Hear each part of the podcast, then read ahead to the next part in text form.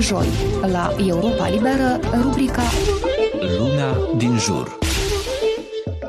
Sri Lanka, una din destinațiile de vacanță cele mai îndrăgite de turiștii străini, mai ales europeni, s-a adâncit în haosul economic și politic provocat primordial de corupție și privilegii de clan, dar și de ambițiile geopolitice ale Chinei. Președintele fugar din Sri Lanka, Gotabaya Rajapaksa, a plecat joi din insulele Maldive după ce fugise din țara natală pe fondul marilor proteste de stradă care îi solicitau demisia. Un oficial din Maldive, citat de Associated Press, sub condiția anonimatului, a spus că Rajapaksa s-a îmbarcat la bordul unui avion al liniilor aeriene saudite cu destinația Singapore. El și soția lui fugiseră miercuri dimineață din Sri Lanka cu un avion militar sri lankez, în vreme ce protestatarii ocupau clădiri guvernamentale cerându-i demisia. Președintele promisese la sfârșitul săptămânii să plece din post, însă în locul demisiei nu mai l-a numit să-i țină locul pe premierul său, înfuriind și mai mult protestatarii care dau vina pe conducerea țării pentru criza economică. Tot astăzi, guvernul de la Colombo a decretat interdicție de a ieși pe stradă în capitală și în împrejurim până vineri în zori, iar protestatarii au început să se retragă din palatul prezidențial ocupat în weekend. Unii dintre ei au desfășurat un covor roșu pe care au plecat. Temându-se de proteste sporite după ce un grup de oameni au încercat să ia cu asalt intrarea în Parlament în ajun, armata a trimis efective sporite astăzi în jurul clădirii.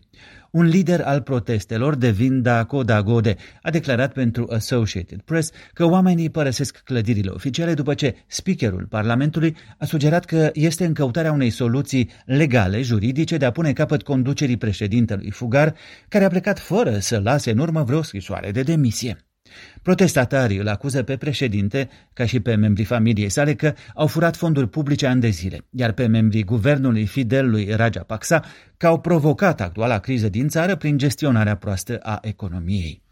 Familia prezidențială a negat toate acuzațiile, însă Rajapaksa personal a recunoscut că unele decizii de ale sale au contribuit la colapsul economic. Penuria de bunuri de largă folosință îi exasperează de mai multă vreme pe cei 22 de milioane de locuitori din Sri Lanka, iar intrarea economiei în faliment a fost cu atât mai șocantă cu cât aceasta crescuse înaintea actualei crize, ducând la expansiunea unei clase de mijloc relativ mulțumite cu nivelul ei de trai. Într-un articol de opinie din New York Times, jurnalistul Kapil Komireddy, specializat în problemele Asiei de Sud, scrie că dezastrul din Sri Lanka are mai multe cauze. Datoria publică insurmontabilă, ambițiile geopolitice ale Chinei, turbulențele provocate pe piețele alimentare globale de războiul declanșat de ruși în Ucraina, toate acestea pe fondul fără de legilor dinastiei Rajapaksa.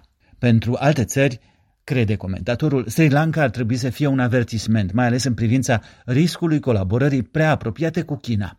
Beijingul i-a cultivat lui Rajapaksa dependența de credite ușoare, scrie Comiredi, amintind că miliarde de dolari din China au fost folosite pentru tot felul de proiecte inutile, mai ales la Colombo, dar și în sudul natal al nesăbuitului lider.